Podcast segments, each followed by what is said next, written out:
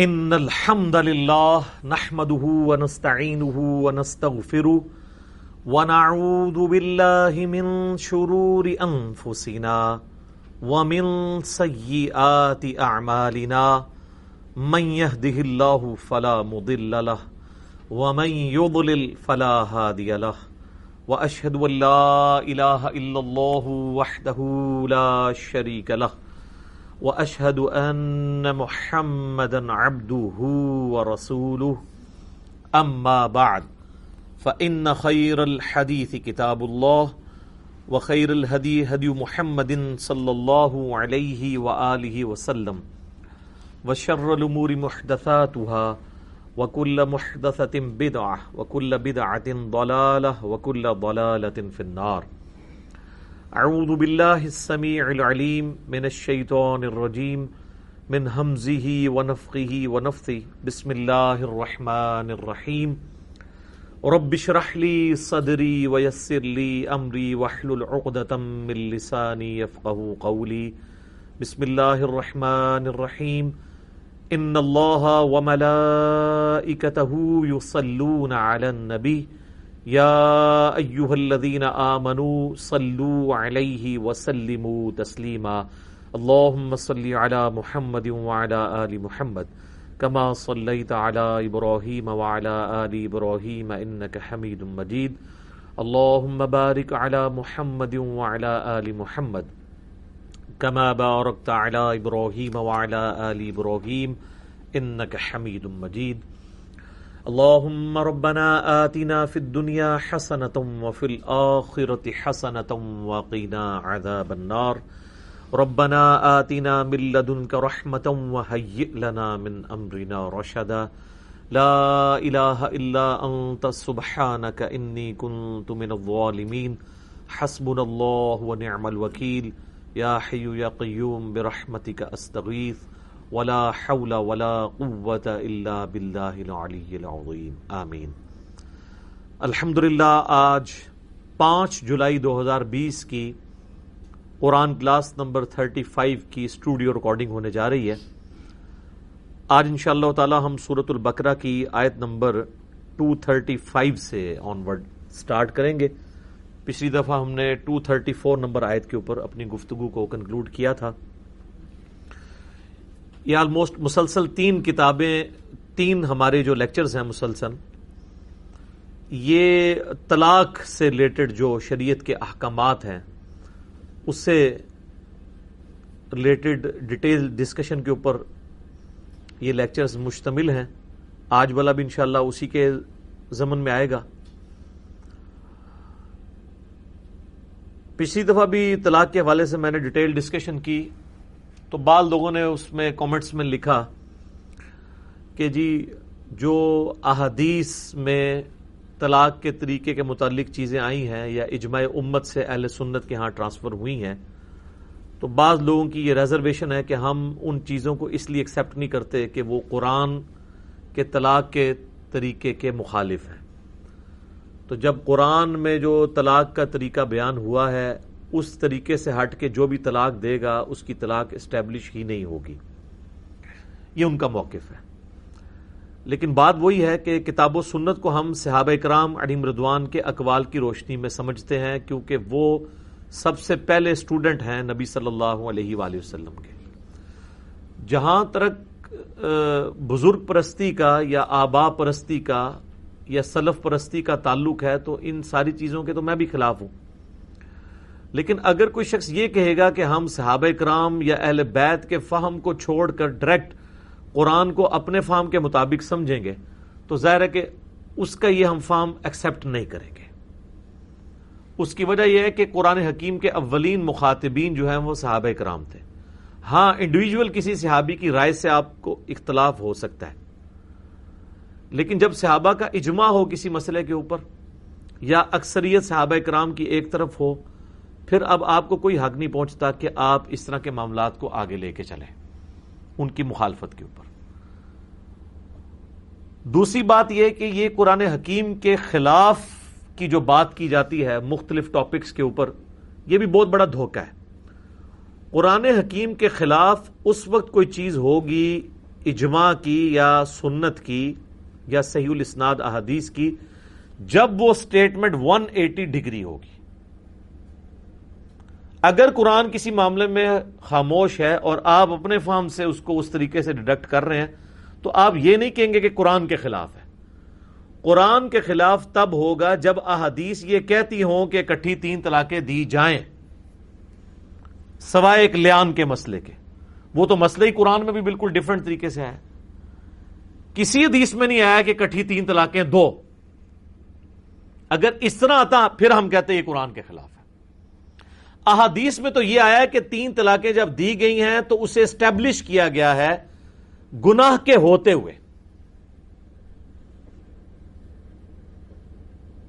یہ کہیں احادیث میں نہیں آیا کہ جی اکٹھی تین طلاقیں دی جائیں۔ اس کے الٹ ملتا ہے۔ سنن نسائی کے اندر حدیث ہے، ایک شخص نے اپنی بیوی کو ایک مجلس میں تین طلاقیں دیں۔ تو نبی صلی اللہ علیہ وآلہ وسلم اتنے جلال میں ہے آپ نے فرمایا کہ میں زندہ ہوں اور اللہ کی حدوں کو توڑا جا رہا ہے۔ ایک سیابی کھڑے ان کا یارس اللہ اجازت دیں، اس کی گردن میں کاٹ دوں۔ لیکن آپ علیہ السلام نے اس کی اجازت نہیں دی۔ یہ حدیث اس بات کا ثبوت ہے کہ نبی الاسلام نے اس کو ناپسند فرمایا اکٹھی تین طلاقیں دینے کو۔ اور کہا جا رہا ہے کہ اللہ کی حدود توڑی جا رہی ہیں۔ اگر اکٹھی تین طلاقیں دینے سے طلاقیں اسٹیبلش نہ ہو رہی ہوتی، تو نبی الاسلام کو یہ کہنے کی ضرورت نہیں تھی کہ اللہ کی حدود توڑی جا رہی ہیں۔ آپ یہ فرما دیتے، یہ ایک محمل جملہ، یہ اسٹیبلش ہی نہیں ہوا۔ کوئی حد ٹوٹی نہیں ہے۔ حد ٹوٹنے کا مطلب یہ ہے کہ ایک چیز غلط طریقے سے ہو گئی اور اسٹیبلش ہو گئی ہے۔ پھر مسلم شریف میں حدیث ہے کہ نبی الاسلام نے حالت حیض میں طلاق دینے سے منع فرمایا اور ڈیٹیل ملتی ہے کہ عبداللہ بن عمر نے حالت حیض میں اپنی بیوی کو طلاق دی تو نبی الاسلام نے ان کو کہا کہ رجوع کرو۔ تو وہ پھر آگے وہ تابی پوچھتا ہے کہ وہ ایک طلاق جو حیض کی حالت میں دینا حرام ہے وہ جو دی تھی وہ اسٹیبلش ہو گئی تھی، انہوں نے کہا اس کو اسٹیبلش کیے بغیر تو چارہ نہیں تھا۔ اگرچہ ہوئی حرام طریقے سے، لیکن اس ایک طلاق کو جو ایک اختیار تھا مرد کا، وہ اس نے یوز کر لیا، وہ اسٹیبلش ہو گئی۔ اسی طریقے سے عوام میں یہ بھی مشہور ہے کہ جی جو پریگنٹ عورت ہے، حاملہ، اس کو طلاق نہیں ہوتی۔ یہ بالکل جھوٹ ہے۔ کسی آیت، کسی حدیث میں نہیں ہے۔ یہ آپ کی فلموں میں فلما دیتے ہیں۔ تو فلموں میں تو کئی ایک چیزیں ہیں جو عقیدے بن جاتے ہیں لوگوں کے۔ چاہے عورت پریگنٹ ہے یا نہیں ہے، طلاق اس کو دیں گے، وہ طلاق اسٹیبلش ہو جائے گی۔ تو یہ ان باتوں کو یہ کہنا کہ قرآن کے خلاف ہے قرآن کے خلاف تب ہوں گی جب آپ ون ایٹی ڈگری قرآن سے دکھائیں گے۔ قرآن میں کس جگہ پہ لکھا ہے کہ کوئی اگر اکٹھی تین طلاقیں دے تو طلاقیں نہیں ہوں گی؟ جب تک یہ اسٹیٹمنٹ نہیں۔ قرآن اس حوالے سے خاموش ہے۔ جس طرح اس سے بڑے معاملات میں قرآن خاموش ہے۔ قرآن کہتا ہے جب جمعے کے لیے اذان دی جائے تو مسجد کی طرف جاؤ، لیکن بتاتے ہی نہیں ہے کہ اذان کے الفاظ کیا ہیں۔ اب کوئی اشتہاد کرے کہ نہیں جی وہ اذان کے الفاظ یہ ہوں گے کہ جی جمعہ کا ٹائم ہو گیا، آ جاؤ مسجد اذان کہتے ہیں پکارنے کو تو پکارا ہی نہیں الفاظ کے ساتھ جائے گا۔ وہ سنت ہمیں بتاتی ہے کہ اذان کے الفاظ ہیں۔ جو نبی الاسلام نے تعلیم فرمایا امت کو۔ اسی طریقے سے قرآن حکیم میں نماز کی تاکید سات سو مقامات پر آئی ہے۔ طریقہ ایک جگہ بھی نہیں آیا۔ آپ سے مشورہ کر کے قرآن نازل ہوتا تو ایک جگہ تاکید آتی، باقی سات سو کی جگہ جو ہے وہ پندرہ بیس آیات اس طرح کی ڈیٹیل نازل ہوتی جس میں نماز کا طریقہ آ جاتا تو اختلاف ہی ختم ہو جاتا۔ تو یہ یاد رکھیں کہ دین کے ماخذ بنیادی طور پر دو ہیں، قرآن اور سنت۔ جو کہتا ہے نا کہ دین کا ماخذ صرف قرآن ہے، سنت نہیں ہے، وہ کافر ہے۔ جی گمراہ نہیں، کافر۔ اسے کفر اسلام کے اوپر بات ہوگی۔ اور جو یہ کہتا ہے کہ جو حدیث قرآن کے خلاف ہوگی، قرآن سے ٹکرائے گی، ہم اسے ایکسپٹ نہیں کریں گے، وہ ہمارا بھائی ہے، اسے گلے سے لگائیں گے، لیکن اسے یہ سمجھائیں گے، گلے سے لگانے کے بعد نا اس کو بھینچیں گے زور سے اور اسے کہیں گے کہ بھائی، قرآن کے خلاف تب ہوگی جب ون ایٹی ڈگری اسٹیٹمنٹ آئے۔ اس کی مثال میں نے کئی دفعہ بیان کی ہے۔ یہ میری ایک ڈیٹیل جو مجلس نمبر نائنٹی سکس ریکارڈ ہوئی تھی، جاوید احمد غامدی صاحب حافظ اللہ تعالی کے نظریات کے اوپر۔ ٹو ہنڈریڈ کے پلس لوگ دیکھ چکے ہیں اسے۔ اس کے بنیادی چالیس منٹ جو شروع کیے میں نے اسی پہ تو بریف کیے تھے کہ ہم سے مقدمے پہ، اصول پہ بات کریں۔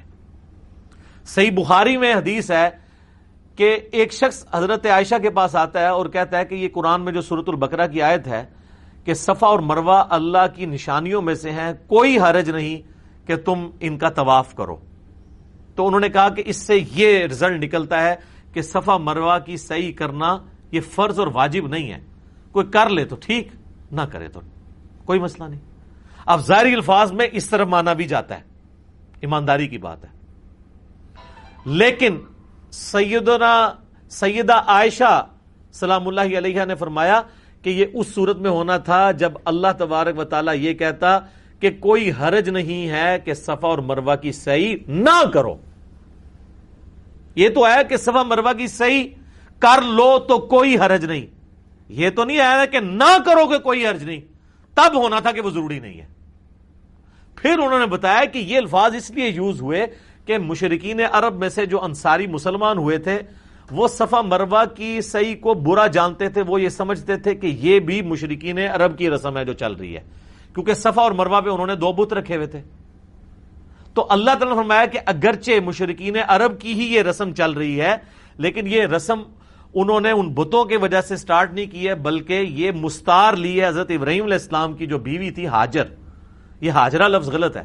حاجر لفظ ہے۔ حاجر۔ انہوں نے صحیح کی تھی صفا اور مروا کے درمیان، لہذا یہ سنت ابراہیمی چلتی آ رہی ہے۔ تو کوئی حرج نہیں تم کرو۔ یہ اپنے دل میں میل نہ لاؤ کہ یہ مشرقین عرب کی رسم ہے۔ اب اس کانٹیکس میں اس آیت کو دیکھیں تو بالکل سیدہ عائشہ کی بات فٹ ان بیٹھتی ہے۔ اب یہ کہنا کہ جی کوئی حرج نہیں ہے تو یہ جو احادیث میں صفا اور مروا کی صحیح کو واجب قرار دیا گیا ہے حج اور عمرے کے لیے، یہ حدیثیں ہی فراڈ ہیں۔ اور جو سنت سے سنی اور شیعہ کا اجماع چلتا آ رہا ہے، اس مسئلے پہ یہ سارا اجماع ہی فراڈ ہے، تو اپنی عقل کا علاج کروائیں۔ یہ قرآن کی رٹ ہم سے، باقی تو سب لوگ صرف قرآن کی رٹ ہی لگاتے ہیں۔ قرآن کی توحید کس نے آگے پبلک کو بالکل واضح کر کے بتائی ہے اور پوری دنیا کو اپنا دشمن کر لیا ہے؟ صرف اس پلیٹ فارم نے۔ ہمیں لوگ دھوس لگائیں گے قرآن کی کہ ہم قرآن کی تعلیمات کے خلاف لوگوں کو تعلیمات دے رہے ہیں۔ وہ لوگ جو اپنے محلے میں کھڑے ہو کے نا چوک میں توحید کی بات نہیں کر سکتے۔ ہاں نیٹ پہ چھپ چھپا کے صرف کامنٹس کر سکتے ہیں۔ یہ پوسٹیں شیئر کروا سکتے ہیں۔ وہ بھی اگر سائبر کرائم والے پہنچ جائیں تو وہ اس سے بھی لانے برات کر دیں گے۔ یہ تو توحید کی دلیری ہے۔ کون سا عالم دین ہے اس وقت جو قرآن کی توحید کو پبلک تک پہنچا رہا ہو؟ ضرورت ہی نہیں ہوتی۔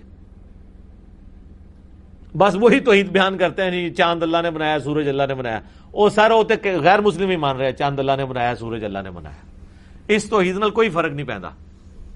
توحید وہ بیان کرنی ہے جو نور علیہ السلام نے بیان کی ہے اور ساڑھے نو سو سال میں اسی بندے بھی پورے نہیں کر سکے۔ سینچری تو مارنی، دور کی بات ہے، اسی بھی پورے نہیں ہوئے۔ تو وہ توحید آپ سے کوئی نہیں سنے گا۔ تو اللہ کا شکر ہے، یہ پلیٹ فارم قرآن کی دعوت کو لے کے چل رہا ہے۔ قرآن سے ون ایٹی ڈگری جب تک سٹیٹمنٹ نہیں ٹکرائے گی، قرآن خاموش ہے کہ کٹھی تین طلاقیں دی جائیں تو اس کا کیا ہوگا؟ وہ صحابہ اکرام کے میں نے الموتا امام مالک سے بتایا اقوال موجود ہیں۔ پوری ڈیٹیل کے ساتھ یہ چیزیں موجود ہیں۔ اور دوسری بات یہ ہمارے معاشرے میں جو چیز عام ہو گئی ہے نا کہ تین طلاقیں ضروری دینی ہے بیوی کون ہی ہے؟ یہ بھی غلط ہے۔ طلاق تو ایک ہی دینی چاہیے۔ تین توہر کے بعد، نوے دن کے بعد وہ طلاق بائن بن کے بیوی ویسے ہی فارغ ہو جائے گی۔ نکاح ٹوٹ جائے گا۔ اب اس عورت کی مرضی چاہے آپ سے دوبارہ نکاح کرے، کیونکہ ایک طلاق ہوئی بھی ہے نا۔ چاہے کسی اور مرد سے کرے۔ البتہ نوے دن کے اندر وہ والا مرد جو ہے زیادہ حقدار ہے رجوع کرنے کے، کیونکہ وہ طلاق رجی ہوگی، اس میں نکاح نہیں ٹوٹتا، صرف طلاق ہوتی ہے۔ لیکن نوے دن کے بعد طلاق بائن ہونے سے نکاح بھی ٹوٹ جاتا ہے، اب نیا نکاح اور نیا حق مہر ہوگا۔ تو طلاق ہونی ایک چاہیے۔ یہ جو کہتے ہیں نا جی سنت طریقہ یہ ہے کہ ایک طلاق دیں، پھر نوے دن کے بعد دوسری طلاق دیں، پھر نوے دن کے بعد تیسری طلاق دیں، جو گامدی صاحب اور ذاکر نائک کی طرف منسوب کی جاتی ہے۔ تو ہم ان سے پوچھتے ہیں کہ یہ طریقہ قرآن میں کہاں لکھا ہوا ہے؟ کہ نوے نوے دن بعد ضروری طلاقیں دینی ہے تم نے۔ یہ بھی تو آپ نے خود ہی گھڑا ہے نا۔ اور آپ دعویٰ کر رہے ہیں کہ یہ قرآن کا طریقہ ہے۔ قرآن کا طریقہ تو ہے کہ طلاق ایک دینی ہے آپ نے۔ وہ جو ہے نا طلاق مرتان، وہ یہ ہے کہ بفرز محال کبھی مسئلہ بن گیا اور دوبارہ دینی پڑ گئی، تو دو ہی دفعہ دے سکتے ہو، تیسری دفعہ بیوی فارغ ہو جائے گی۔ یہ جو آپ کہتے ہیں نا قرآن کا طریقہ ہے کہ نوے دن بعد دیں گے، پھر نوے دن بعد دیں گے، جھوٹ باندھ رہے ہیں آپ لوگ قرآن کے اوپر۔ کدھر قرآن میں لکھا ہوا ہے نوے دن کے بعد دیں گے؟ قرآن میں تو ایک طلاق کا ذکر ہے صرف کہ طلاق ایک دینی ہے اور اس کے بعد ذکر آتا ہے کہ چاہو تو رجوع کر لو۔ اور چاہے تو وہ جب نوے دن گزر جائیں وہ کسی اور سے نکاح کر لے۔ دوسری تیسری طلاق تو قرآن میں ہے ہی نہیں ہے۔ وہ تو اس صورت میں ہے جب وہ بسانے کی نیت سے لے آیا تھا۔ پھر کبھی حالات کبھی خراب ہو گئے۔ سال بعد، دو سال بعد، دس سال بعد تو اس نے دوسری دی۔ یہ نوے نوے دن کے جو آپ نے پیچز بنا کے اور ایک خود ساختہ طریقہ امت کو بتا رہے ہیں اور کلیم کر رہے ہیں گلے پھاڑ پھاڑ کے یہ قرآن کا طریقہ ہے، تو قرآن ہم سے زیادہ آپ جانتے ہیں۔ کدھر قرآن میں لکھا ہوا ہے طریقہ؟ کوئی قرآن میں یہ طریقہ نہیں لکھا۔ قرآن اس حوالے سے خاموش ہے۔ جس طرح اس سے بڑے معاملات کے اوپر قرآن خاموش ہے، سنت کی طرف لے کے جاتا ہے۔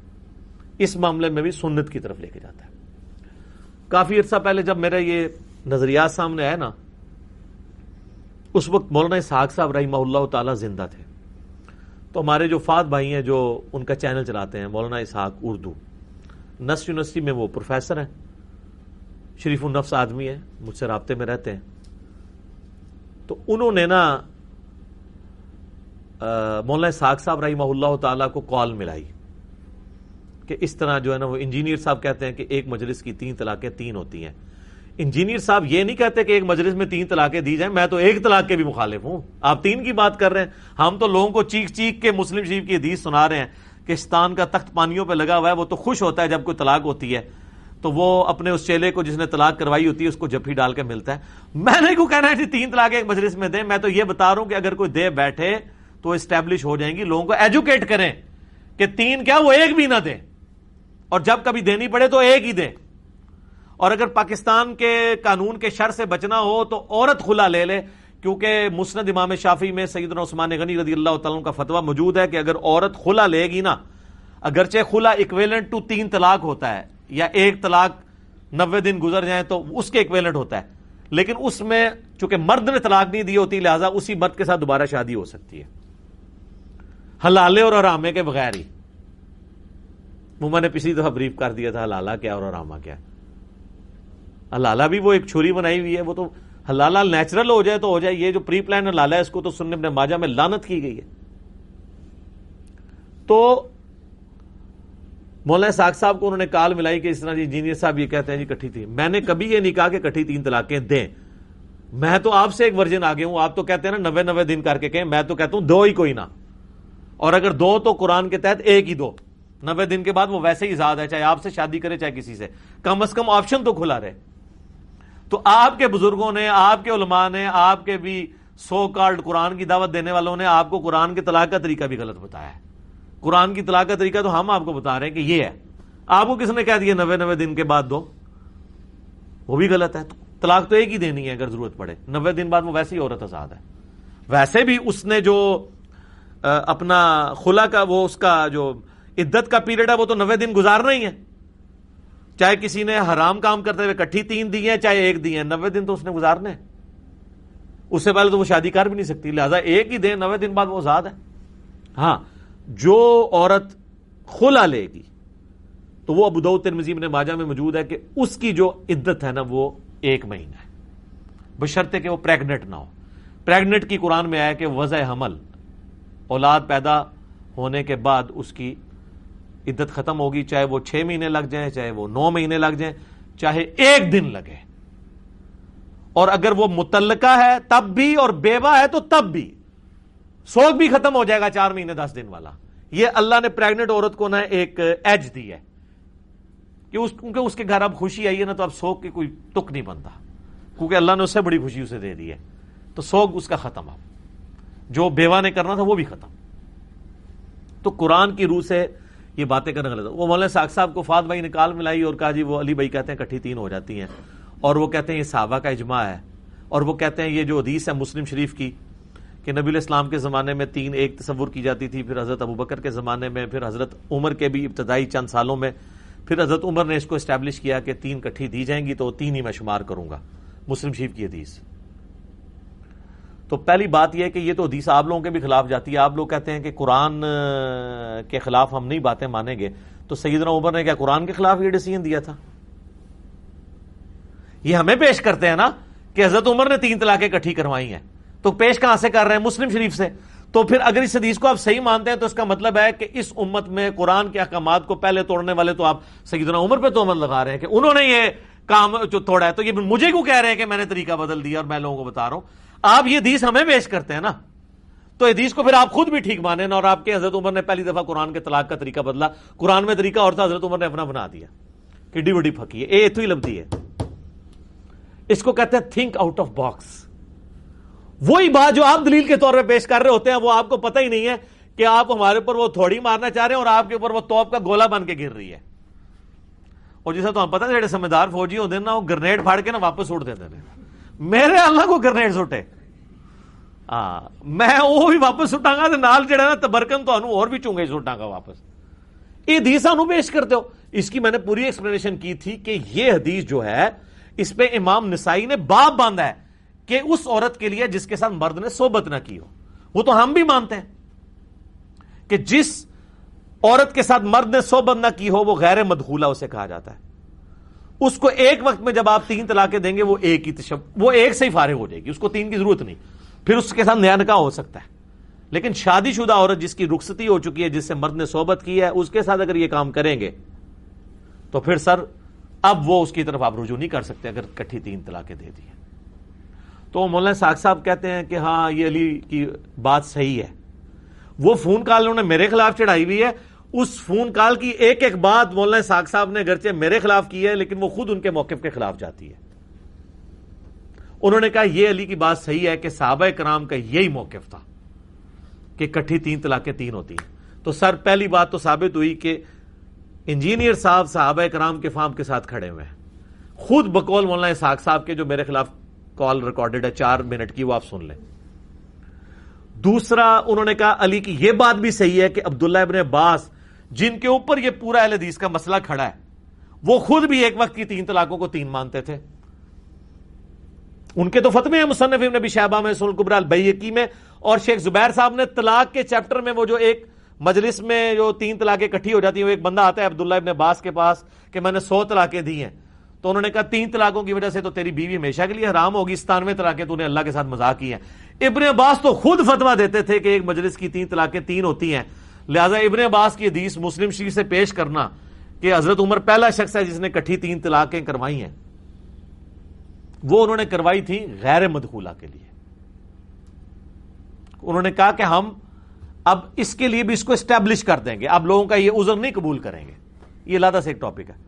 تو وہ مولانا ساگ صاحب کہتے ہیں کہ وہ ابن باس بھی دیتے تھے۔ لو جی ایک ابن باس پہ آپ کھڑے تھے۔ اور اس کی بھی ایک روایت کے اوپر جو مسلم شریف کے اندر ہے۔ اور اس کا فارم بھی آپ اس طریقے سے بیان کرتے تھے۔ اور جب ہم کہتے تھے کہ ابن عباس تو خود اس کے خلاف چلتے ہیں جو اپنی روایت بیان، اگر راوی حدیث اپنی روایت کے خلاف چل رہا ہو، تو اس کا کیا مطلب ہے کہ وہ اس روایت کو کس درجے میں لیتا ہے؟ اس کا فارم وہی لیتا ہے جو ہم لیتے ہیں۔ کہ ان کو عبداللہ ابن عباس کو پتا تھا یہ غیر مدخولہ کے لیے۔ جس کے ساتھ مرد نے صحبت نہ کی ہو۔ تو مولانا ساگ صاحب کہتے ہیں وہ ابن باس واقعی نہ فتوا وہی دیتے تھے جو حضرت عمر کا وہ فتنے کے ڈر کی وجہ سے فتوا یہ انہوں نے مولانا ساگ نے تعویل کی۔ اس میں پھر میں نے ان کو علمی طور پہ جواب دوں گا، ان کے شاگردوں کو، کہ ابن باس تو وہ بندہ ہے جو تو ڈرتا ہی نہیں تھا بڑے سے بڑے، سخت حکمران سے بھی۔ خود مولانا ساگ صاحب بتاتے ہیں کہ جی جو ہم بھی بیان کرتے ہیں کہ سن نسائی میں حدیث ہے کہ وہی عبداللہ ابن عباس عرفات میں باہر نکلتے ہیں اور تلبیہ کی آواز نہیں سنتے۔ تو کہتے ہیں، میں تلبیہ کی آواز نہیں سن رہا۔ تو بتایا جاتا ہے لوگ حضرت معاویہ کے ڈر کی وجہ سے تلبیہ کہنا چھوڑ گئے۔ چونکہ حضرت علی اونچی آواز میں تلبیہ کہتے تھے، انہوں نے سنت جاری کی تھی۔ حضرت معاویہ اس کے الٹ چل رہے تھے۔ تو انہوں نے فرمایا کہ سنن قبرا البئی حکیم میں بھی اس کی پوری ڈیٹیل موجود ہے۔ انہوں نے کہا ان پر اللہ کی لانت ہو، معاویہ کی ناک خاک آلود ہو، انہوں نے بغض علی میں رسول اللہ کی سنت کو چھوڑ دیا۔ رسول اللہ اونچی آواز میں لبئی کہتے تھے، پھر ابن عباس نے وہاں لبیک اللہ لبیک اونچی آواز میں کہا۔ یار، حضرت معاویہ کا جو دور ملوکیت تھا، جتنی سختیاں اس کے اندر تھیں، حضرت عمر میں تو پھر بھی سنت کی بات سن کے ٹولنس آ جاتی تھی۔ ابن عباس تو وہ دلیر بندہ ہے جو حضرت معاویہ کے اگینسٹ کھڑا ہو گیا۔ اس کے بارے میں کہنا کہ حضرت عمر کے دور میں وہ حضرت عمر کی عزت کرتے ہوئے خاموشی اختیار کر لیتے تھے۔ اور یہ وہی ابن عباس ہے جس کے بارے میں مسند احمد میں آتا ہے۔ حج تمتوں پہ جب حضرت عمر نے پابندی لگائی اور لوگ آ کے جو وہ بات کرتے ہیں تو حضرت ابن عباس ہی کہتے ہیں، قریب آسمان سے پتھر برس پڑے کہ میں تمہیں رسول اللہ کی حدیثیں سناتا ہوں اور تم کہتے ہو کہ عمر نے حج تمتو پابندی لگائی، رسول اللہ نے حج تمتو کیا ہے۔ یہ وہ ابن عباس ہے وہ تو لحاظ ہی نہیں کرتے تھے کس کا۔ لہذا ان کی بات کہنا کہ انہوں نے تقیتاً حضرت عمر کے دور میں تین کو تین کہا تھا۔ بعد میں وہ بعد میں تو کوئی ملتا ہی نہیں ہے۔ ان کے تو فتوے جو موجود ہیں، ان میں تو یہی ملتا ہے کہ وہ اسٹیبلش کرتے تھے۔ ہاں اہل تشیعوں کے ہاں یہ رائے پائی جاتی۔ ہم کوئی مطلب تنگ نظر نہیں ہے کہ ہم کہیں کہ یہ رائے نہیں پائی جاتی۔ میرا دعویٰ ہے کہ اہل سنت کے ہاں یہ اتفاقی مسئلہ چلتا آ رہا ہے۔ اہل سنت میں یہ ابن تیمیہ سے پہلے کسی نے اس مسئلے کو اس طریقے سے جو ہے نا وہ کھڑا نہیں کیا۔ اور ابن تیمیہ کے بعد بھی اہل حدیث میں سارے لوگ اس کے قائل نہیں ہیں۔ شیخ زبیر علی صاحب نہیں قائل تھے۔ بلکہ وہ مجھے کہتے تھے کہ علی بھائی، آج کے اہل حدیث کا ایک مسئلہ ایسا ہے جو میں کہتا ہوں اجماع صحابہ اور اجماع امت اور اہل سنت کے خلاف ہے، اجماع کے، یہ لفظ بولا کرتے تھے، اور وہ طلاق کا مسئلہ ہے۔ میرے one two one hundred questions میں جب میں نے آخر میں مجھے پتا تھا یہ جواب نہیں دیتے ہیں، کیونکہ وہ پورا ایک مسئلہ کھڑا ہوا نا۔ تو میں نے اس سوال کے سٹارٹ میں کہا تھا، آپ کی مرضی جواب دیں یا نہ دیں۔ تو میں نے کہا، تین طلاق کا مسئلہ بتائیں، تو وہ اس پہ کھڑے ہو گئے تھے۔ اگر وہ اہل حدیث والا مسئلہ بیان کرنا ہوتا، انہوں نے تو کر دیتے۔ ہمیں پتا تھا وہ جواب نہیں دیں گے۔ لیکن ریٹرن میں مشکات کی پہلے جلد میں طلاق والے چیپٹر میں آپ جا کے دیکھ لیں۔ تو جو لوگ یہ سمجھتے ہیں کہ ہم معذ اللہ قرآن کے خلاف چل رہے ہیں، تو ایسا نہیں ہے۔ قرآن کے خلاف چلانے کے لیے آپ کو قرآن میں ون ایٹی ڈگری اسٹیٹمنٹ دکھانی پڑے گی۔ ادر وائز کوئی شخص اپنی مرضی سے اجتہاد کرتا ہے، نہیں جی قرآن میں چونکہ یہ آیا ہے، اب چونکہ یہ آ گیا تو قرآن کے بالکل خلاف ہو گیا۔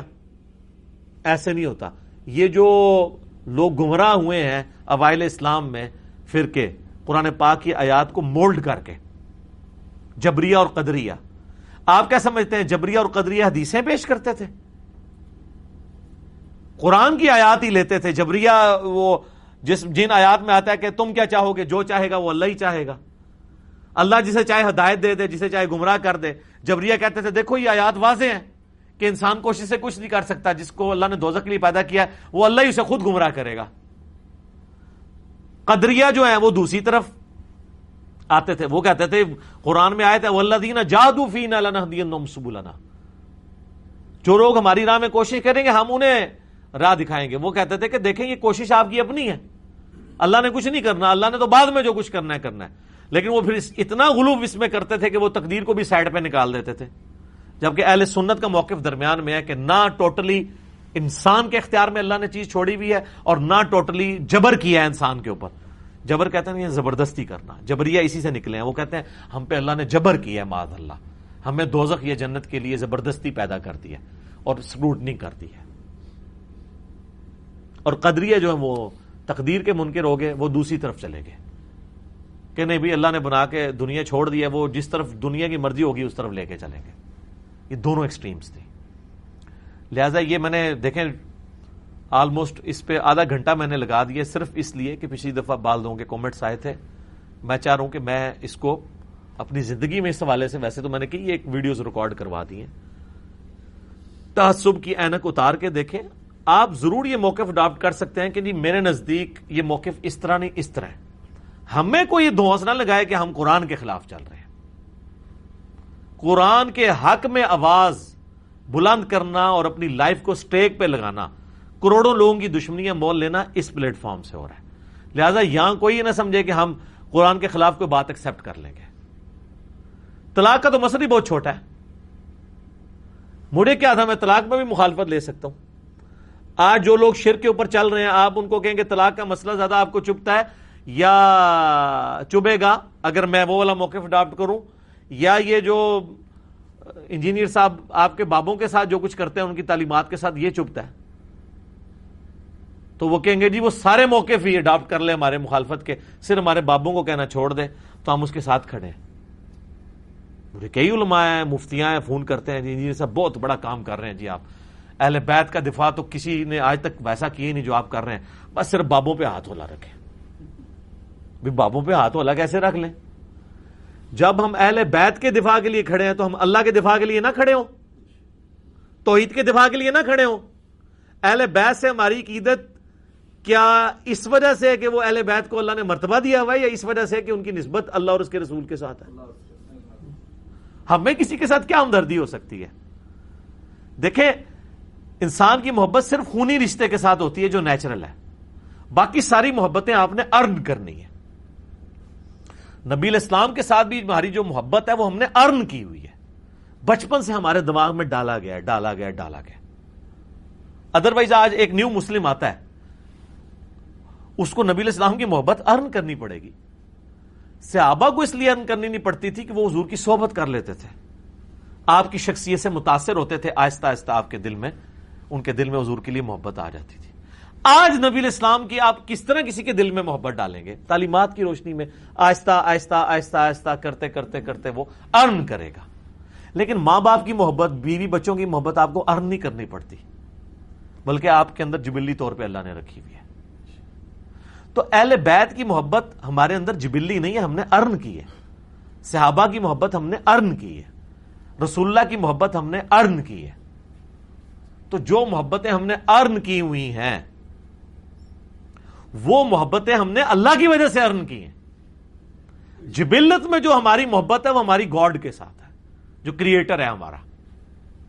وہ ہماری اندر وہ محبت موجود ہے۔ آپ اسے عشق الہی کہہ دیں۔ اس کو محبت الہی کہہ دیں۔ جو بھی آپ اس کے لیے نام رکھتے ہیں۔ باقی سب نسبتیں تو اس کی وجہ سے جامعہ ترمزی میں حدیث ہے، نبی صلی اللہ علیہ وآلہ وسلم نے فرمایا، اللہ سے محبت کرو کہ اس نے تمہیں نعمتوں سے نوازا ہے۔ یعنی تمہارے پاس جو کچھ ہے، تمہارے بیوی، بچے، ماں باپ، صحت، آنکھیں، دل، گردے سرکمسٹانس سب کچھ اللہ کے ہیں۔ یہ ڈیزرو کرتا ہے اس سے محبت کرو۔ اور مجھ سے محبت کرو کہ میں اللہ کا پیغمبر ہوں۔ رسول اللہ نے اپنی شخصیت کو بھی اللہ کے ساتھ جوڑا ہے۔ یہاں پہ وہ شیخ احمد سرندی جسے یہ لوگ مجدد الفسانی کہتے ہیں، وہ الٹ بات کرتا ہے۔ وہ کہتا ہے، میں اللہ سے محبت اس لیے کرتا ہوں کہ وہ رسول اللہ کا رب ہے۔ کتنا گستاخانہ جملہ ہے۔ یہ رسول اللہ کے سامنے کہا جائے نا، تو جس طرح وہ ماشاء اللہ وشتا والے کو حضور نے کہا تھا نا، ٹھیک ہے، کہ بئسل خطیب و انتا وہ جو مسلم شریف میں حدیث آتی ہے وہ میاں سے ہی ماں جو ان دونوں کی نافرمانی کرے۔ اور مسند احمد میں آتا ہے کہ وہ حضور نے فرمایا، قل بل ماشاء اللہ وحدہ تو یہ۔ قرآن میں آیا جناب، لقد من اللہ علی المؤمنین اذ بعث فیہم رسولا۔ یہ اللہ کا احسان ہے کہ مومنین میں رسول کو بھیجا اللہ نے تو یہ کہا نہیں ہے کہ یہ رسول اللہ کا احسان ہے کہ اس نے تمہیں اللہ کا تعارف کروایا۔ یہ ہر چیز کو الٹتا ہے۔ اور یہ تو چلو پرانے تھے نا، رسول اللہ تک رہتے تھے، اب تو رسول اللہ علیہ وسلم بھی بیچ میں سے نکل چکے ہیں۔ اب تو کہتے ہیں ہمارے بابے سب کچھ ہے انہوں نے ہمیں اللہ رسول کا تعارف کرایا کھیت ہے، مٹی تو تعارف کرایا ہے۔ اپنی عبادت کروائی ہے۔ اپنے نامہ نے کلمے پڑھوائے نے۔ تو ان چیزوں کو سمجھے کہ ہم سب کچھ اللہ کے ریفرنس سے لے کے چلتے ہیں۔ اگر اللہ کو آپ نے نکال دیا تو سر آپ کے پلے اب کوئی شہ نہیں ہے۔ کوئی رشتہ چاہے روحانی رشتہ ہو، چاہے جسمانی رشتہ ہو، چاہے دودھ کا رشتہ ہو، چاہے نظب کا رشتہ، اس کی زیرو اہمیت ہے۔ ہم بھی اپنے ماں باپ کے ساتھ وہی سلوک کر رہے ہوتے جو آج گوروں نے ان کو اولڈ ایج ہاؤسز میں رکھا ہوا ہے۔ اگر ہمیں شریعت کی پابندی نہ ہوتی۔ وہ کہتے ہیں، دیکھیں جی ہمارے ماں باپ نے تو اپنی جوانی یاشی سے گزاری ہے تو ہمیں حق نہیں ہے کہ ہم اپنی جوانی یاشی سے گزارے کہ ان کو پالیں ادھر بیٹھ کے۔ لاجیکلی وہ بات بالکل درست ہے۔ بچپن میں ہی تھوڑا عرصہ پالا ہے نا۔ اس کے بعد جب جوانی ہوتی ہے تو وہ اپنی یاشی کر رہے ہوتے ہیں اور اولاد ہو جاتی ہے۔ وہ کہتے ہیں، اب ہماری یاشی کرنے کا موقع ہے تو ہم ان کو بیس، تیس تیس، چالیس چالیس سال بابوں کو، ادھر تو بابے پھر بھی جلدی جان چھوڑ دیتے ہیں، ادھر تو آپ کو پتا ہے، اسی نبے تک تو سارے ہی جاتے ہیں۔ وہ کہتے ہیں، اب اب بیس سال کے ہوئے تو ساٹھ سال اب ان کو پالیں۔ انہوں نے تو ہمیں بیس سال نہیں پالا، تو ان کو ہم ساٹھ سال سنبھالیں۔ لاجیکلی تو بالکل ٹھیک کر رہے ہیں۔ ہاں اللہ کے ریفرنس سے دیکھا جائے تو اللہ نے قرآن حکیم میں کم از کم چار مقامات پہ توحید کے بعد سب سے پہلا حق ماں باپ کا کہا ہے۔ تو یہ تو اللہ کا منہ ہمیں مارتا ہے۔ ادروائز تو کوئی شخص بھی کسی کے ساتھ جو ہے وہ خیر خواہی والا معاملہ نہ کرے۔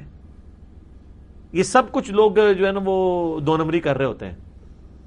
یہ لو میرجز میں بھی آپ دے رہے ہوتے ہیں جی جان دے دوں گا جی یہ کر دوں گا، وہ کروں گا۔ بعد میں آپ دیکھتے ہیں کتے کی طرح ایک دوسرے کو پڑھ رہے ہوتے ہیں، طلاقیں ہو جاتی ہیں۔ ایٹی پرسینٹ سے زیادہ ناکام ہو جاتی ہیں۔ تو وہ محبت نہیں ہوتی ہے۔ وہ بیسیکلی شہوت ہوتی ہے جس کو انہوں نے ایک پاکیزہ محبت کا نام دیا ہوتا ہے۔ محبت تو شادی کے بعد ہوتی ہے۔ کیونکہ اللہ نے قرآن میں آپ دیکھ لیں کہیں بھی عورت سے مرد کے ساتھ جو تعلق ہے، اس کو شادی کے بعد ہمیشہ ذکر کیا ہے کہ ہم نے تمہاری جن سے تمہاری بیویاں بنائی تاکہ تم ان سے سکون حاصل کرو اور دل میں محبت ڈال دی ایک دوسرے کے۔ اللہ تو بعد ہی شادی کے بعد سٹارٹ کرتا ہے۔ پہلے والا تو کوئی فیر والا چکر ہی نہیں ہوتا۔ جس کو پاکیزہ محبت کہتے ہیں۔ اور پاکیزہ محبت وہ کہتے ہیں کہ جی بس وہ جی ہم نے وہ وہ ایکسٹریم رویہ کوئی قائم نہیں کیا، بس ہاتھ لگانے تک ہے یا کوئی ڈیٹ مارنے تک ہے، اس کو پاکیزہ محبت لانت ہے۔ پاکیزہ محبت کہاں سے ہوئی ہے؟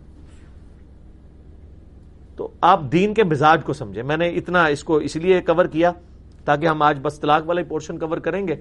اور پھر دوسرے پارے کا اینڈ جو ہے نا وہ تالوت اور جالوت کی جنگ کے اوپر ہے۔ وہ متقاضی ہے کہ ہم اسے الگ ایک لیکچر میں کور کریں انشاءاللہ نیکسٹ قرآن کلاس کے اندر۔ اور یہ تالوت اور جالوت غزوہ بدر ہے بنی اسرائیل کا۔ ادھر بھی تین سو تیرہ تھے، صحیح بخاری میں آتا ہے اور نبی اسلام کے ساتھ بھی تین سو تیرہ تھے۔ اور یہ تالوت اور جالوت کی جنگ اسی جگہ پہ ہوئی تھی، این این این الجالوت جسے کہا جاتا ہے، جہاں پہ سلطان رکن الدین بیبرس نے پہلی دفعہ منگولوں کو شکست دی تھی، جو میں نے ارتگل ڈرامے والے اس میں کلپ میں بتایا تھا۔ ایگزیکٹ اسی جگہ پہ نا جنگ ہوئی تھی منگولوں کے ساتھ مسلمانوں کی۔ اور پھر کئی ہزار سال کے بعد پھر وہ ہسٹری ریپیٹ ہوئی تھی کہ اللہ تعالیٰ نے مسلمانوں کو فتح دی تھی۔ تو اب جلدی جلدی ان آیات کو کور کر دیتے ہیں۔ سورت البقرہ آیت نمبر 235 اعوذ باللہ من الشیطان الرجیم۔ بسم اللہ الرحمن الرحیم. ولا جناح علیکم فیما عرضتم به من خطبت النساء. اور کوئی گناہ نہیں تم پر اس بات میں کہ اشارے سے پیغام نکاح پہنچا دو. ان عورتوں کی طرف یعنی جو عورتیں متعلقہ ہیں یا بیوہ ہو چکی ہیں. او اکنم تم فی انفسکم، یا اپنے دل میں اس خواہش کو چھپائے رکھو. علیم اللہ انکم ستذکرونہن۔ اللہ تعالیٰ خوب جانتا ہے کہ تم ان کا ذکر تو کرو گئی تم خواہش رکھتے ہو ان سے نکاح کی، لیکن ظاہر ہے کہ جب تک عدت ہے، اس دوران آپ ان کو پیغام نکاح نہیں پہنچا سکتے، یہ اللہ کی طرف سے حرام ہے۔ ولا کلّہ تو سرن البتہ ان سے کوئی خفیہ طور پر وعدہ نہ لو۔ اللہ ان قولا معروفا۔ ہاں شریعت کے مطابق کو معروف بات کر سکتے ہو، کسی کے ذریعے یہ پیغام پہنچا سکتے ہو، لیکن اس میں نکاح کے الفاظ نہیں استعمال۔ میں کسی عورت کے ذریعے ایسی متعلقہ یا بیوہ کو آپ پیغام یہ پہنچا سکتے ہیں کہ جی آپ نے عدت گزارنے کے بعد مجھے آپ سے ایک ضروری کام ہے۔ یہ نہیں کہہ سکتے کہ میں آپ سے نکاح کی خواہش رکھتا ہوں۔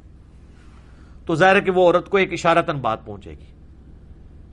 تو یہ اللہ کی حدود ہے ولا تعظیم عقدتن نکاح یبلغ الکتاب اجلا اور اس وقت تک بات پکی مت کرو نکاح کی۔ یہاں تک کہ وہ جو اللہ کی کتاب ہے، وہ اپنی انتہا کو پہنچے یعنی کتاب سے مراد شریعت۔ یعنی اگر وہ عورت متعلقہ ہے، تو پھر ظاہر ہے کہ تین توہر تک۔ اور اگر وہ بیوہ ہے، تو چار مہینے دس دن، وہ بھی قرآن میں گزر چکا۔ اور اگر وہ پریگنٹ ہے تو وہ پورے وضع حمل کے بعد اس کے بعد کے بھی چالیس دن ان اللہ ما فی انفسکم فاحذروا۔ اور جان لو کہ اللہ تبارک و تعالی خوب جانتا ہے جو تمہارے جی کے اندر ہے، اس سے ڈرتے رہو۔ ان اللہ غفور الرحیم اور یہ بھی جان لو کہ اللہ تبارک و تعالی بے شک بخشنے والا ہے اور برداشت کرنے والا ہے۔ ان اللہ غفور حلیم اللہ تعالیٰ بخشنے والا اور حلم والا برداشت کرنے والا ہے۔ لا جناح علیکم ان طلقتم النساء ما لم تمسوہن۔ کوئی حرج نہیں تم پر اگر تم طلاق دو ان عورتوں کو جن کو تم نے ابھی تک ٹچ نہیں کیا۔ مراد یہ کہ ابھی رخصتی نہیں ہوئی، نکاح ہوا تھا۔ جیسے نبی اسلام کا بھی سیدہ عائشہ سے نکاح ہوا، تین سال بعد رخصتی ہوئی۔ تو عرب میں یہ تھا کہ طلاق مطلب رخصتی ڈیلے ادھر بھی ہمارے معاشرے میں بھی ہے۔ جب تک وہ مرد کا کاروبار سیٹ نہ ہو جائے یا کوئی نوکری نہ لگ جائے تو بعض کر لٹکا کے رکھتے ہیں وہ بچیوں کو۔ تو اگر ایسا معاملہ ہے کہ تم نے طلاق دی ایسی عورت کو جن کو تم نے ابھی ٹچ نہیں کیا، او تفردول فریدا یا ان کے ساتھ حق مہر فائنل نہیں کیا۔ یہ تو طے کر لیا ہے، حق مہر کے بغیر تو نکاح ہی نہیں ہوتا کہ حق مہر تمہیں دوں گا، لیکن وہ ابھی کوئی فائنل کنسنس نہیں ہوا کہ کون سا ہے۔ اور اگر اس طرح کا اگر نکاح ہونا جس میں بھی فائنل نہیں ہوا تو عورت کے پاس مرد اسی صورت میں جائے گا کہ پہلے اسے حق مہر دے گا، ورنہ اس کے قریب نہیں جا سکتا۔ یا یہ کہ عورت خود معاف کر دے۔ وہ مت اور انہیں خرچہ دو۔ علل موسعی قدرہ علل مقتری قدرہ وسط والا اپنی حیثیت کے مطابق اس کو جیب خرچ دے۔ یعنی جب آپ نے نکاح کر لیا نا، تو اس دوران آپ بیوی کو جیب خرچ دیں، کیونکہ وہ آپ کی بیوی تو ہے۔ لیکن اگر وہ ڈیمانڈ نہیں کرنا چاہتی ہے، وہ بھی فی الحال ماں باپ کے گھر ہے، وہ لادہ معاملہ ہے، وہ خود چھوڑ دے وہ لادہ معاملہ ہے۔ لیکن بہتر ہے کہ اس کو یہ دیا جائے۔ لیکن وہ کہا گیا کہ وسط والا امیر آدمی اپنی حیثیت کے مطابق دے گا، غریب آدمی اپنی حیثیت کے مطابق۔ میں نے پچھلی دفعہ ڈسکس کیا تھا، وہ طلاق ہو جاتی ہے تو وہ جا کے کورٹ میں کیسز کرتے ہیں اور وہ مطلب وہ اس کو بھی پتا ہے کہ یار یہ اس مرد کی تنخواہ اتنی ہے نہیں ہے، وہاں جا کے کہتے ہیں چالیس ہزار روپے مہینے کا خرچہ لگا دو۔ تو چالیس ہزار تو اس بیچارے کی ٹوٹل تنخواہ ہوتی ہے، تو جب تم شادی کر رہی تھی تو اس وقت تم نے یہ مطلب اس وقت تو جیب خرچ دس ہزار تھا تمہارا اور اب طلاق لے لیا، تو اب اس سے صرف ایک بچے کے بس چالیس ہزار روپیہ مانگ رہی ہو، تو یہ بھی زیادتی ہے۔ متعم بالمعروف، یہ اپنی اپنی حیثیت کے مطابق یہ دیکھیں جی اسلام کی کتنی خوبصورتی ہے کہ ہر معاشرے میں یہ رقم ڈفرنٹ ہوگی۔ اب اس کی رقم کو ڈیفائن کر کے اگر فقہ کی کتابوں میں لکھ دیا جائے اور برو فقہ کی کتابوں نے کہہ جی دیکھیں جی یہ تو ہمارے ماموں نے، بزرگوں نے رقم بتائی ہے، قرآن میں تو لکھی نہیں ہوئی ہے۔ تو آپ تو بیڑا غرق کر رہے ہیں۔ آپ کے بزرگ اگر بتائیں گے بھی تو غلط ہے۔ اگر انہوں نے اس وقت چاندی لکھی تھی تو آج تو چاندی ایبسلیٹ ہو گئی ہے۔ بزرگ تو پھر فیل ہو گئے۔ اب تو پوری کرنسی آ گئی سونے کے اوپر۔ تو بزرگوں نے اگر چاندی کے حساب سے خرچہ اس زمانے میں لگایا تھا تو آج تو پھر انجینئر صاحب بتائیں گے کون سا خرچہ ہے۔ تو آپ ہمارے مقلد ہو جائیں گے۔ نہیں۔ یہ اجتہاد کا دروازہ قیامت تک کھلا ہوا ہے۔ بزرگوں کا کوئی لینا دینا نہیں۔ وہ بزرگ اپنے زمانے کے لیے ضرور بزرگ تھے۔ جدید فکی مسائل ہر دور میں ان کو ریفریز کیا جائے گا۔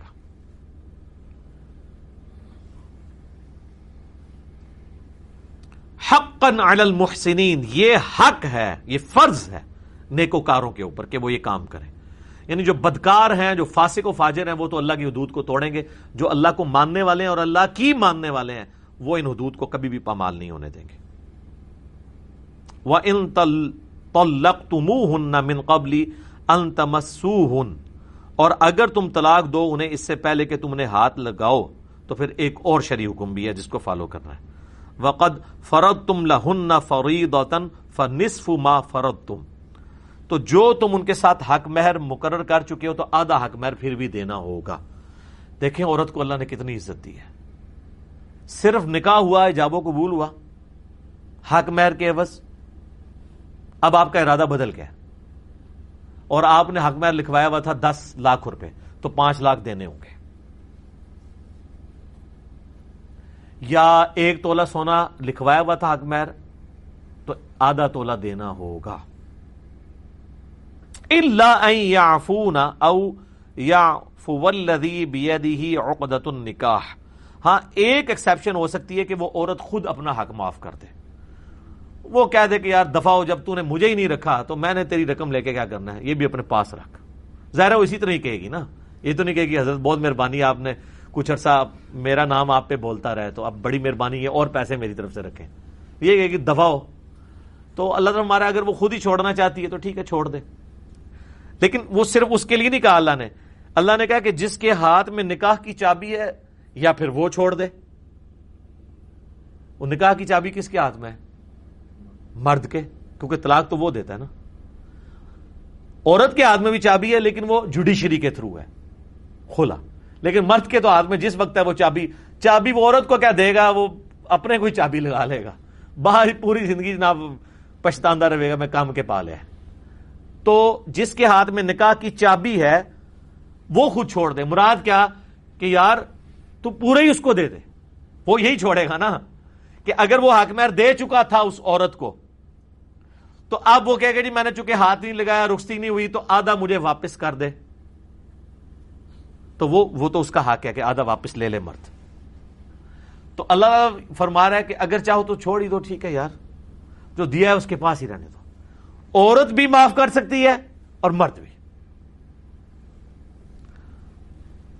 وہ الطافو اقرب التقوا اور اگر تم معافی کر دو، یہ پرہیزگاری کے قریب ہے۔ اللہ تعالیٰ نے اصول تو بیان کیا، لیکن انکریج اس کو کیا کہ یار ٹھیک ہے، نکاح کیا تھا، یار، کیا فرق پڑتا ہے؟ اس کے پاس ہی رہنے دو۔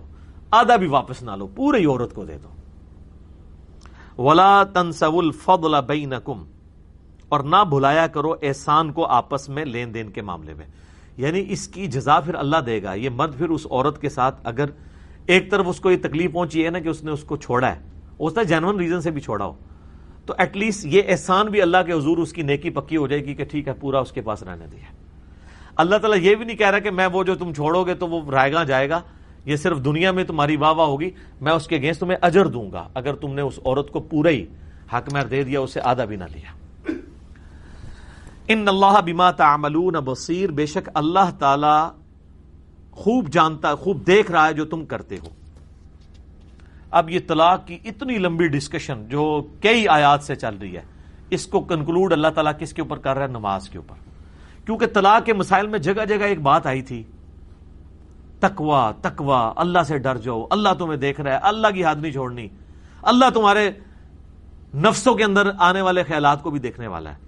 تو اللہ کا تصور دل میں پختہ کرنے کا ذریعہ سب سے بڑا کون سا ہے؟ نماز۔ موسا علیہ السلام کو بھی اللہ نے کیا وہی کی تھی؟ وہ عقیم سلاط علی ذکری مجھے یاد رکھنے کے لیے نا نماز کو قائم رکھنا ہے۔ باقی ساری عبادات تو چھوٹی ہیں نا جی۔ ایٹ لیسٹ جو عبادت ریکوائرڈ ہے وہ تو نماز ہے۔ اور کوئی بندہ کوئی سنت اذکار نہ بھی کرے۔ صرف فرض نماز ہی پڑھتا رہے۔ تو وہ پانچ ٹائم اللہ تعالیٰ کو رسپانس کر رہا ہے۔ اللہ کی یاد اس کے دل سے جا نہیں سکتی۔ تو اس کا ذکر آ رہا ہے، حافظو علی الصلوات۔ نمازوں پر پختگی اختیار کرو، حفاظت کرو۔ حفاظت کا مطلب کیا ہے؟ کسی چیز کی حفاظت کس طرح کی جاتی ہے؟ کہ اثر کے ٹائم اٹھ کے تین نمازیں کٹھی پڑھ لی جائیں، فجر دور اثر یا رات کو سونے سے پہلے پانچ نمازیں پڑھ لی جائیں؟ یہ نماز کی حفاظت نہیں ہے۔ نماز کی حفاظت یہ ہے کہ نماز اپنے وقت کے اندر ادا کی جائے۔ جو تین ایٹ لیسٹ اوقات ہیں فجر زور اثر اور مغرب و رشا اور اس میں بھی پریفریبل ہے کہ اول وقت میں نماز ادا کی جائے۔ سوائے نماز عشاء کے۔ لیکن وہ مستحب ہے کہ آپ لیٹ کریں۔ اور اگر کسی نے نمازیں جمع بھی کرنی ہے تو کوشش کرے کہ وہ جمع سوری کرے۔ زور کو آخری وقت میں پڑھ لے اثر کو اول وقت میں۔ تاکہ وہ پانچ ٹائم والی جو ریسٹرکشن ہے شریعت والی اس میں وہ اس کو توڑے گا نہیں۔ کیونکہ نبی الاسلام کا عمومی عمل یہ ہے کہ آپ پانچ اوقات میں نماز پڑھا کرتے تھے۔ تو ظاہر اب زور کا وقت اگر شروع ہو رہا ہے سپوز بارہ بیس پہ، اور اثر کا وقت سٹارٹ ہو رہا ہے جا کے تین پچاس پہ۔ تو اس پورے وقت کے اندر کسی بھی وقت وہ زور کی نماز ادا کر سکتا ہے۔ وہ تو ہم نے طے کیا ہے نا۔ سعودی عرب میں تو آپ پتا بارہ بیس ہوئے ہیں نا تو زان ہو جاتی ہے، ساڑھے بارہ جماعت ہو جاتی ہے۔ ہمارے کیا کرتے ہیں کہ اہل حدیث بارہ بیس سے نا پونے ایک ہونے کا انتظار کرتے ہیں۔ پونے ایک اذان دی، ایک بجے جماعت کرا دی۔ کچھ اہل حدیث کریں گے، وہ سوا ایک کا انتظار کریں گے، ڈیڑھ بجے جماعت کرا دیں گے۔ کچھ حنفی ایسے ہیں جو دو بجے کا انتظار کریں گے، سوا دو نماز کرا دیں گے۔ اور ہمارے یہ تبلیغی جماعت والے بھائی تو عموماً ڈھائی پونے تین کرا رہے ہوتے ہیں۔ اور وہ ٹھیک ہے، صحیح بخاری میں ہے کہ زور کی نماز گرمیوں میں لیٹ کر کے پڑھنا سنت ہے۔ تو اب ان کو کوئی کریٹیسائز نہیں کر سکتا کہ آپ پونے تین پڑھ رہے ہیں۔ نماز کا ٹائم تو وہ بارہ بیس پہ شروع ہے۔ اگر اس دوران آپ مر گئے تو اے بھی نوی کہانی لوگوں نے بنائی ہے۔ اور مرنے والے نے پونے تین ہی جا کے مرنا ہے۔ بارہ اکی بھی تو مار سکتا ہو ٹھیک ہے۔ اب وہ ساڑھے بارہ مر رہا ہے۔ تو اس کو اللہ تعالیٰ یہ کہے گا کہ ٹائم تو بارہ بیس پہ داخل ہوا تھا، تو انہیں بارہ پچیس پہ زور کیوں نہیں پڑھ لی؟ جب اللہ نے اتنا لمبا ٹائم دیا ہوا تو آپ خام خواہ بیچ میں ماچے بن کے تو بیچ میں مسائل نکال رہے ہیں۔ نہیں، آپ کا رائٹ ہے۔ آپ جناب پونے چار اٹھیں، وضو کریں، تین پچاس سے پہلے اگر آپ یا آپ تین چالیس پہ اٹھتے ہیں، وضو کریں اور اثر کا وقت تین پچاس پہ داخل ہو رہا ہے، اس سے پہلے زور پڑھ لیں۔ آپ کو دنیا کیا اللہ میں نہیں پوچھ سکتا، کیونکہ وہ اللہ تعالیٰ لا تبدیل علی کلمات اللہ۔ اللہ نے جو اپنے احکام بنا دیے نا، وہ اللہ تعالیٰ اپنے احکامات کو نہیں توڑے گا۔ آپ سے نہیں سوال ہوگا۔ اور سر، یہ تو وہ مسئلہ ہے جس کو امام منیفا بھی مانتے ہیں۔ یہ جمع سوری وہ ہے جس کو امام منیفا بھی مانتے ہیں کہ اگر وہ پوری زندگی بھی جمع سوری کرتا رہے، اس پہ کوئی شریف فتوا نہیں ہے۔ جو نمازیں جمع کرنے کے خلاف ہیں، وہ بھی کہتے ہیں جمع سوری ٹھیک ہے۔ کہ آپ زہر کو آخری وقت میں پڑھیں، تین چالیس پہ زور پڑھ لیں، تین پچاس پہ اثر کا وقت شروع ہوا، یہ پڑھ لیں۔ اسی طریقے سے اگر عشاء کا وقت آج کل آلموسٹ آٹھ بج کے اٹھاون منٹ پہ یا نو بجے شروع ہو رہا ہے، تو آپ پونے نو مغرب پڑھ لیں۔ نو بج کے پانچ منٹ پہ عشاء پڑھ لیں۔ تو یہ وہ ہے جس کو امام منیفا بھی کہتے ہیں کہ یہ غلط ہے ہی نہیں کیونکہ یہ پانچ اوقات میں پانچ نمازیں ہیں۔ لہٰذا میں اہل تشیع سے بھی کہوں گا کہ وہ انہوں نے جو ایک روٹین بنائی ہوئی ہے نا، جمع تقدیم کی ہے، جمع جمع تاخیر تو وہ کرتے ہی نہیں، جمع تقدیم ہی کرتے ہیں۔ یعنی وہ زور کے وقت میں ساتھ اثر پڑتے ہیں، مغرب میں وہ بھی اگر تھوڑی سی ٹالرنس دکھائیں کہ اس کو چینج کریں۔ کبھی الگ اوقات میں پڑھیں، جس طرح کئی شیعہ علماء پڑھتے ہیں۔ اب جواد نقوی صاحب کو ہم ملنے گئے تو وہ بتا رہے تھے کہ زور ہمارے ساتھ پڑھتے ہیں، اثر کی نماز، اثر کا وقت جب داخل ہوتا ہے، اس وقت پڑھتے ہیں، ہمارے ساتھ جمع نہیں کرتے تقدیم۔ کبھی جمع تاخیر کر لیں، کبھی جمع سوری کر لیں۔ تو یہ سارے طریقے سنت ہے تو نمازوں کی حفاظت کرو وسلاط الوسطی اور خصوصاً جو درمیان والی نماز ہے نا، اس کی تو لازمی حفاظت کرو۔ سرات الوسطی کے بارے میں کئی اقوال ہیں۔ صحابہ کرام کے دو گروہ ہیں، دونوں احادیث کی روشنی میں ایک گروہ کا موقف ہے کہ یہ سلاۃ الوسطی فجر کی نماز ہے اور اکثریت کا موقف ہے یہ نماز اثر ہے اور میرا اس پہ یوٹیوب پہ کلپ بھی ہے سلاۃ الوسطی کے اوپر۔ میرا بھی موقف یہی ہے کہ یہ نماز اثر ہے، کیونکہ بخاری و مسلم دونوں میں حدیث ہے کہ جب غزب خندق کے موقع پر کافروں کے تیروں کی وجہ سے مسلمان اوپنلی میدان میں آ کے نماز نہیں ادا کر سکے اور نبی الاسلام کی نماز کسا ہو گئی اثر کی۔ تو آپ نے کہا اللہ تعالیٰ ان کے گھروں کو آگ سے بھر دے، انہوں نے ہماری سلاۃ الوسطی ضائع کروا دی۔ تو یہ حدیث مرفو بخاری مسلم کی اس پہ گواہ ہے۔ اس لیے حافظ ابن کثیر نے، تفسیر ابن کثیر میں نا ساری احادیث نقل کر کے انہوں نے کہا اینڈ پہ یہی موقف مضبوط رکھتا ہے کہ نبی الاسلام نے جو بخاری مسلم میں آیا نا، کہ سلاۃ الوسطی کہا ہے نماز اثر کو۔ کیونکہ کاروبار زندگی پیک پہ ہوتا ہے یا اگر لوگ دن کے وقت آرام کر رہے ہوں تو پھر اثر کی نماز پڑھنا تردد ہے۔ زور پڑھ کے تو بندہ سو جائے کھانا کھا کے۔ اثر کے لیے اٹھنا ایک تردد ہے۔ باقی فجر کی نماز اور عشاء کی نماز کی تو لادہ سے جو بخاری مسلم میں ہے کہ منافقین پہ یہ باری ہیں، وہ تو اتنی سخت وعیدیں ہیں۔ ہر نماز کی اپنی اہمیت ہے جی۔ اس میں آپ ذہن میں رکھیں۔ اور جو تھم رول یہی ہے کہ دنیا میں آپ کے لیے جو کام سب سے مشکل ہے نا آپ کے لیے وہ سب سے زیادہ اجر کا باعث ہے۔ اب گاؤں میں رہنے والے جو لوگ ہیں، ان کے لیے آپ اگر پوچھیں، ان کے لیے فجر کوئی مسئلہ ہی نہیں ہے، کیونکہ انہوں نے صبح اٹھ کے وہ بیسوں کا دودھ دھونا ہوتا ہے باقی مسئلے۔ ان کو عشاء کی نماز مشکل لگتی ہے۔ مگر کے بعد ان کو نیند آنا شروع ہو جاتی ہے، ہمیں بسترا ملے اور ہم جا کے لیٹ جائیں۔ ہم سے اگر آپ پوچھیں، جنہوں نے دن کو جاگنا ہوتا ہے، ہم تو کہتے ہیں جی اثر کی نماز بڑی آسان ہے۔ ٹھیک ہے جی۔ ہم رات کو لیٹ سوتے ہیں، ہمارے لیے فجر کے وقت اٹھنا زیادہ تردد ہوتا ہے، خصوصاً گرمیوں میں۔ تو اس لیے ہر نماز کی اہمیت اپنی جگہ یہ ذہن میں رکھیے گا۔ وقوم اللہ قانتین اور اللہ کے لیے آجزی کرتے رہو۔ اللہ کے سامنے آجزی کے ساتھ کھڑے ہو۔ اور نماز اس کا ایک پریکٹیکل نمونہ ہے کہ اللہ کے سامنے آپ آجزی کے ساتھ کھڑے ہوتے ہیں۔ ایک تو اس کے سامنے کھڑے ہوتے ہیں اور دوسرا پھر اس کی حمد کے بول بولتے ہیں اور اس سے دعا مانگتے ہیں اور اپنی گناہوں کی مغفرت چاہتے ہیں۔ فَإِن خِفْتُمْ فَرِجَالًا أَوْ رُكْبَانًا۔ پھر اگر تمہیں ڈر ہو دشمن وغیرہ کا، چاہے تم پیادہ ہو یا سواری پر ہو، تو ظاہر ہے کہ اس وقت تو پھر نماز اس طرح خوشبو سے تو نہیں ادا کر سکو گے۔ فضا امن تم پھر جب تم امن کی حالت میں پہنچ جاؤ فض کر اللہ کما علمکم ما لم تکون تعلمون۔ پھر اللہ کا ذکر کرو جس طرح کہ اس نے تمہیں سکھایا ہے جو تم نہیں جانتے تھے۔ یعنی نماز تو تم نے نماز خوف، جنگ کی حالت میں پڑھ لی، تیزی سے، سفر میں تھے، تیزی سے پڑھ لی، دشمن کا خوف تھا۔ لیکن بعد میں جب اپنے گھر پہنچے، سکون ہوا، تو اب جو سنت ازکار ہیں، یا باقی جو صبح و شام کے ازکار دعائیں ہیں، سبحان اللہ والحمد للہ ولا الہ الا اللہ واللہ اکبر، یا سبحان اللہ وبحمدہ سبحان اللہ العظیم، یا لا الہ الا اللہ وحدہ لا شریک لہ لہ الملک و لہ الحمد وہو علا کل شیء قدیر۔ تو یہ اذکار جو ہے نا، یہ پروٹوکول کے ساتھ، اس کو تم خوش وضو سے کر لیا کرو۔ تو یہ اذکار دیکھیں کتنے امپورٹنٹ ہیں کہ آپ کی نمازوں کی جو کمی ہے نا، خوشی خوشو کی، وہ اس سے پوری ہو رہی ہے۔ اس لیے تسبیحات فاطمہ ہر نماز کے بعد نبی اسلام نے تعلیم فرمائی ہے کیونکہ اس میں تو سارے بہترین کلمات ہیں۔ سبحان اللہ الحمد للہ اللہ اکبر۔ اور اینڈ پہ لا الہ الا اللہ بھی آ گیا سو کا عدد پورا کرنے کے لیے۔ جو بخاری مسلم میں حدیث ہے کہ جو ہر فرض نماز کے بعد تینتیس دفعہ سبحان اللہ، تینتیس دفعہ الحمد للہ اور چونتیس دفعہ اللہ اکبر پڑھ لے گا۔ یا تینتیس دفعہ اللہ اکبر پڑھے اور چونتیسویں مرتبہ لا الہ الا اللہ وحدہ لا شریک اللہ لہ الملک و لہ الحمد و علاق الشین قدیر پڑھے تو اللہ تعالیٰ اس کے سارے گناہ معاف فرما دے گا اگرچہ سمندر کی جھاگ کے برابر ہوں۔ اور دوسری بخاری مسلم کی حدیث میں کہ جو یہ پڑھے گا وہ کبھی بھی محروم نہیں لوٹایا جائے گا۔ جو یہ اذکار کر لے۔ اسے ہم تسبیح فاطمہ کہتے ہیں، کیونکہ نبی الاسلام نے رات کو سونے سے پہلے بخاری مسلم میں آتا ہے، سیدہ فاطمہ کو یہ تعلیم کی تھی جب وہ غلام مانگنے کے لیے گئی تھی۔ تو اس پہ میرا الگ سے ایک کلپ ہے ماشاء اللہ آلموسٹ تین لاکھ کے قریب لوگ دیکھ چکے ہیں۔ اس کا عنوان یہ ہے، سب سے بہترین وظیفہ۔ اس روئے ارض پہ، نفلی اذکار میں اس سے بہتر کوئی وظیفہ نہیں ہے۔ سبحان اللہ الحمد للہ اللہ اکبر اور لا الہ الا اللہ۔ یہ چار کلمات۔ تو میں نے ڈیٹیل کے ساتھ اس کے اوپر ڈسکشن کی تھی۔ اب یہ ٹاپک کنکلوڈ ہو رہا ہے۔ والذین یتوفون منکم ویذرون ازواجا، تم میں سے جو لوگ فوت ہو جائیں اور وہ بیویاں پیچھے چھوڑ جائیں، وصیتا لازواجہم متاعا الی الحول غیر اخراج۔ تو وہ پیچھے یہ وسیعت کر جائیں کہ ان کی بیویوں کو ایک سال تک خرچہ دیا جائے اور گھر سے نہ نکالا جائے۔ یہ آیات پھر وہ وراثت کی آیات سے منسوخ ہو گئی اس میں تو اللہ نے خود ایک بٹا آٹھ حصہ رکھ دیا تھا بیوی کے لیے۔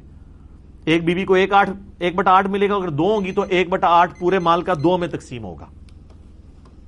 ایک بٹا سولہ، ایک بٹا سولہ ملے گا۔ یہ نہیں ہے کہ اس کو بھی ایک بٹا آٹھ ملے گا۔ پھر تو چار بیویاں ہوئی تو پیچھے بچنا ہی کچھ نہیں ہے۔ ٹھیک ہے؟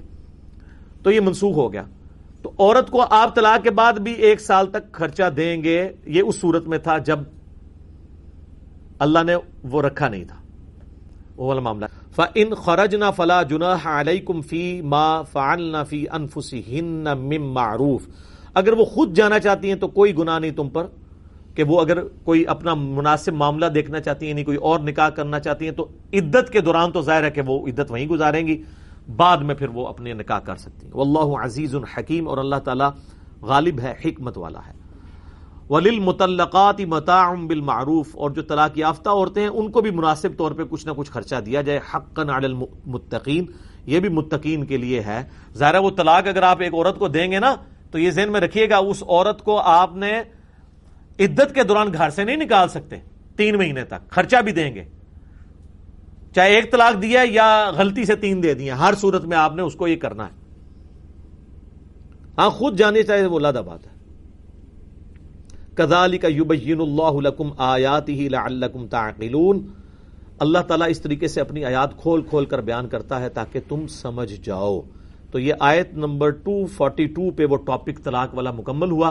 یہ اللہ کی سنت ہے کہ بیچ میں اگر کوئی اور ٹاپک بھی آ جائے نا، پھر بھی جو مین ٹاپک ہوتا ہے نا، جب گفتگو کنکلوڈ کی جاتی ہے نا، اس سے ریلیٹڈ پھر آپ سورہ نساء دیکھیں سٹارٹ ہوئی ہے وراثت کے احکامات کے ساتھ۔ پھر ستر اسی آیات بیچ میں منافقین کے بارے میں جب اینڈ ہوئی ہے نا، آخری آیت کون سی ہے؟ کلالہ کی۔ تو جو مرکزی ٹاپک تو یہاں پہ مرکزی ٹاپک ختم ہوا۔ اب بنی اسرائیل کی ہسٹری یہاں سے شروع ہوگی، تالوت اور جالوت کی جنگ والا معاملہ، وہ انشاءاللہ ہم اگلی دفعہ ڈسکس کریں گے۔ اللہ تعالیٰ سے دعا جو حق بات میں نے کہی، اللہ تعالیٰ ہمارے دلوں میں راسک فرمائے۔ اگر جس بات میں میرے منہ سے کوئی غلط بات نکل گئی، اللہ تعالیٰ ہمارے دلوں سے ہی محو کر دے، ہمیں معاف بھی فرما دے۔ ہمیں کتاب و سنت کی تعلیمات پر عمل کر کے دوسرے بھائیوں تک پہنچانے کی توفیق عطا فرمائے۔